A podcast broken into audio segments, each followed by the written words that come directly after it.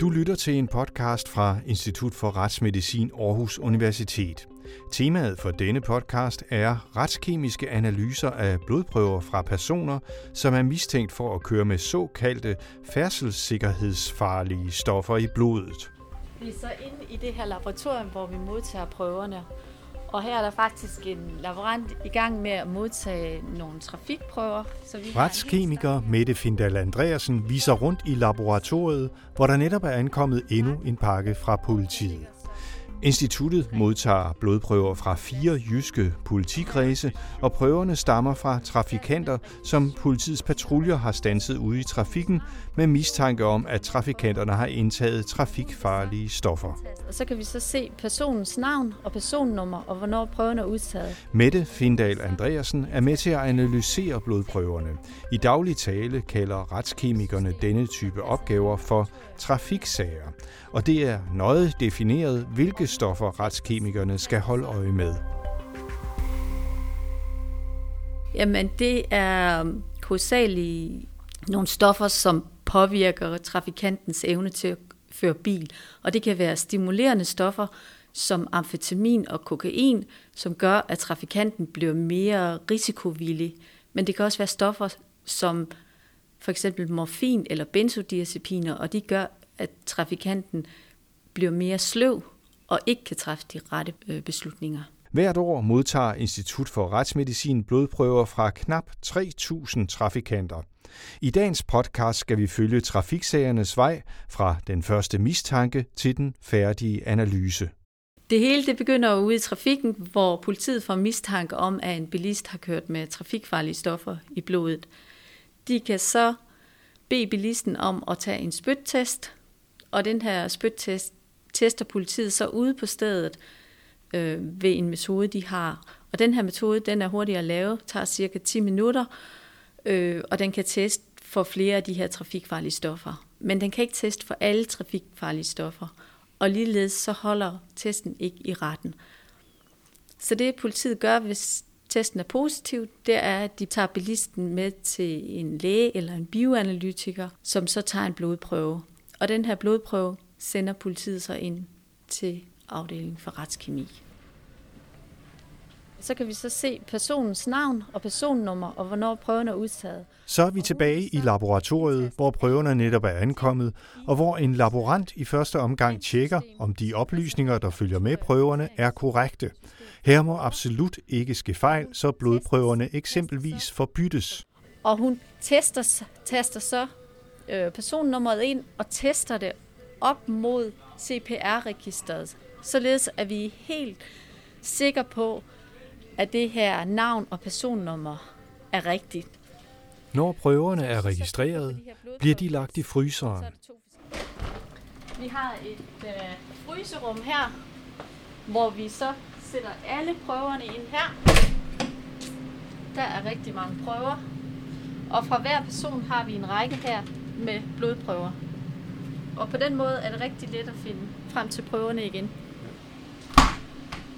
Udover at analysere blodprøverne, skal retskemikerne også holde et vågent øje med det stigende antal lægemidler og misbrugsstoffer, der er i omløb. Altså med vores apparatur, der kan vi finde over 700 forskellige stoffer. Men i trafiksager, der screener vi rutinemæssigt for omkring 400 stoffer. Og det er så sådan, at jeg sørger så hele tiden for, at vores screeningsbiblioteker bliver opdateret med de sidste nye lægemidler og misbrugsstoffer. Det vil sige, at jeg konstant leder efter nye psykoaktive stoffer på illegale hjemmesider, og jeg forhører mig med kollegaer i udlandet for at høre, hvad er det for nogle lægemidler og misbrugsstoffer, de ser hos dem. Og så sørger jeg for, at de bliver lagt ind i vores screeningsbiblioteker, således at vi også vil kunne se dem her i Danmark. Hvis Mette Findal Andreasen eller en af hendes kolleger i de øvrige EU-lande støder på nye stoffer, indrapporterer de fundene til et EU-samarbejde, der hedder Early Warning. Et par gange om ugen analyserer retskemikerne de prøver, som politiet har sendt ind. Først skal blodprøverne oprenses. Det foregår på en robot, der kan håndtere 60 blodprøver. Retskemiker Christian Røys demonstrerer robotten det, den laver lige nu, det er jo, at den, øh, når man starter den op, så skal den lige finde ud af, hvor alle øh, koordinaterne er.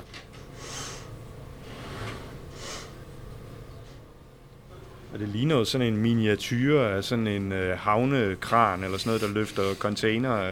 Ja, det, det, nu du siger det, så kan jeg egentlig godt se, at det ligner det. Måske lige på nær pipettespidserne, det tror jeg ikke, de prøver på en havnekran. Men, men den der arm der gør i hvert fald.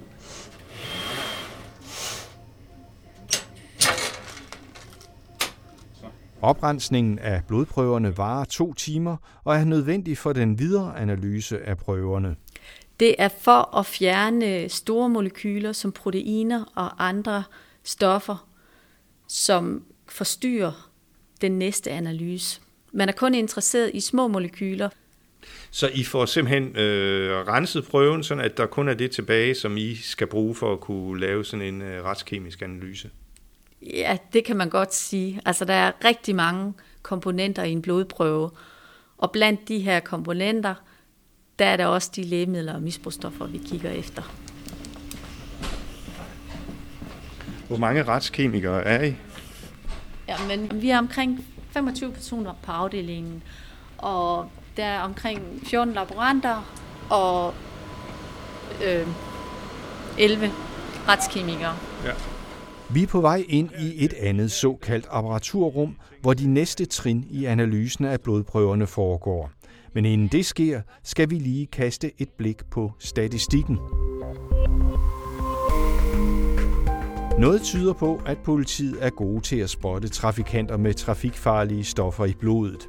I 90 procent af de blodprøver, som instituttet modtager, er der spor af stoffer, og i tre ud af fire prøver ligger indholdet af stoffer i blodet over de bagatelgrænser, som myndighederne har fastsat.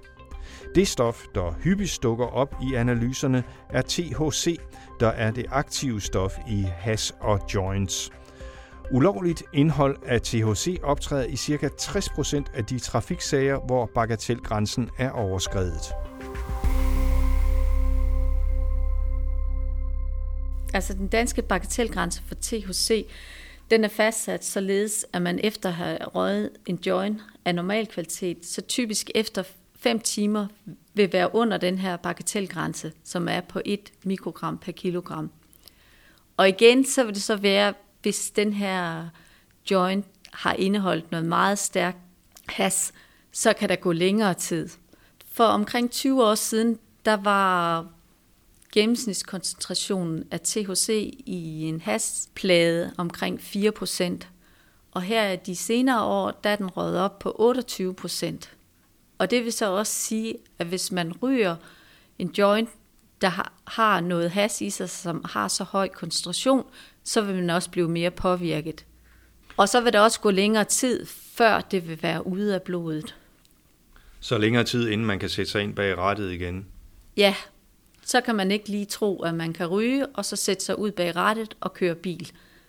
Og så er der nogle særlige ting, der gør sig gældende for folk, der er hvad kan man sige, kroniske ryger eller store forbrugere af hash og ryger dagligt. Hvad, hvad er det, der gør sig gældende for dem?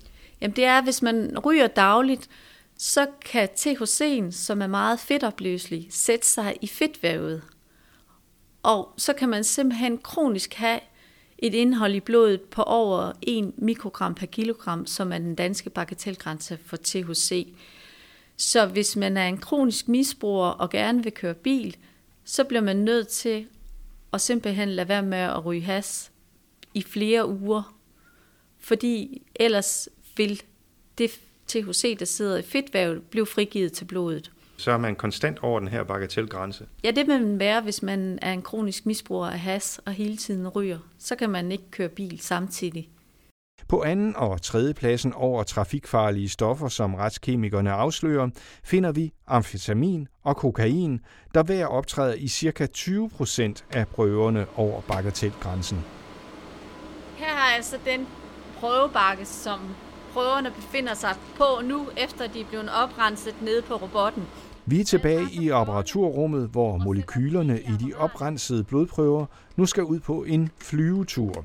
I de næste 1 minut og 27 sekunder bliver denne podcast lidt nørdet, men også fascinerende, så spidsørerne. Så starter jeg apparatet op, og så tager den så at suge 10 mikroliter af hver af de her prøver op, og så injicere det ind på en analysekolonne. Der sidder og hvad er det, det sige, en analysekolonne? Jamen, det? det vil sige, nu prøver jeg at vise dig sådan en her. Det er sådan en lille kolonne her, der er cirka 10 cm lang. Det er sådan en lille rør? Eller ja, sådan det er sådan en lille rør, og den er så pakket med noget materiale. Og det her materiale, det gør, at de molekyler, som er i prøven, dem, der godt kan lide øh, fedt, kan man sige, de vil sætte sig godt fast på kolonnen, hvorimod dem, der kan lide vand, de vil hurtigt smutte igennem kolonnen. Og så kan man få separeret de her molekyler på forskellige måder.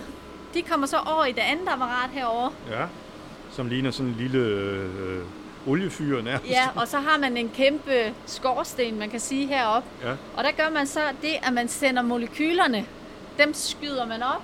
Ja. Og så måler man, hvor lang tid er hver molekyle om at tilbagelægge en bestemt strækning. Og du kan se, at den når helt op til loftet. Ja. Den her. Og så, så små molekyler, de vil flyve meget hurtigt. De var ja. ikke så meget tunge molekyler. De vil være længere tid om at tilbagelægge den her strækning. Og på den måde kan man så sige, ligesom veje, hvor meget vejer de her molekyler, og på den måde kan man finde ud af, hvad er det for nogle molekyler. Når molekylerne er færdige med flyveturen, kan Mette Findal Andreasen på en skærm aflæse kurver, der viser resultatet af testen. Nå, nu kan jeg så sige, at den her prøve, der kan jeg gå ned, og så kan jeg se, at der er amfetamin i den. Og der er også noget klonazepam. Den her person har haft øh, flere forskellige lægemidler og misbrugsstoffer i blodet, og det er det, vi typisk ser i sagerne. Der er øh, sjældent kun et stof i de her sager, så dem, der tager lægemidler og misbrugsstoffer, de tager mange forskellige slags. For at være helt sikker på, at det er de pågældende stoffer, der er fundet i blodprøven, udfører retskemikerne altid endnu en test. Så tager vi fat i prøven på ny og laver en ny analyse. På noget andet apparatur? På noget andet apparatur. Og, og hvorfor den er, gør I det? Jamen det er for, at vi er helt sikre på, at det er det her stof. Hvis vi skriver et stof på en erklæring, så er det fordi, det er det her stof. Hmm. Sidste led i analysen er den erklæring, som to retskemikere underskriver og sender til politiet. I en retskemisk erklæring, der står der så, hvilke komponenter vi har identificeret i prøven, og der står, hvor meget der er af de her komponenter i prøven. Og så sammenholder vi det så med bagatelgrænsen for det pågældende stof. Og så skriver vi så, jamen har der været over bagatelgrænsen, eller har det været under bagatelgrænsen? Når politiet stanser en trafikant på landevejen og beder den pågældende aflevere en blodprøve til analyse på retskemisk afdeling, er der rigtig meget på spil. Trafikanten risikerer store bøder og frakendelse af kørekortet, hvis prøven viser et indhold af trafikfarlige stoffer over bagatelgrænsen. Derfor skal de retskemiske analyser være fuldstændig præcise – alle arbejdsgange og analysemetoder følger de standarder, som er fastsat af akkrediteringsorganet DANAC, der hvert år kommer forbi retskemisk afdeling og tjekker, at alle procedurer overholdes og at instrumenterne måler præcist. Vi har procedurer og politikker for alt, hvad vi gør i laboratoriet. Hver gang en person skal oplæres i noget, øh, skal det ske flere gange, og vi dokumenterer, at personen er oplært. Vi har procedurer for, hvordan apparater kontrolleres, at vægte vejer rigtigt, pipetter afpipetterer korrekt. Og igen er vi to personer, der kontrollerer alting. Så der kan ikke ske fejl, eller hvad? Der kan altid ske fejl, men vi gør alt, hvad vi kan for, at der ikke sker fejl. Har I nogensinde været udsat for, at, øh, at en eller anden øh, retssag har måttet gå om, fordi I ikke har leveret de rigtige prøver eller tilsvarende? Nej, det har vi ikke prøvet. Du har lyttet til en podcast fra Institut for Retsmedicin Aarhus Universitet. Du kan finde flere podcast om arbejdet på Institut for Retsmedicin i Aarhus i din podcast-app eller på instituttets hjemmeside www.forensic.au.dk. Denne podcast var produceret af Jakob Kelet.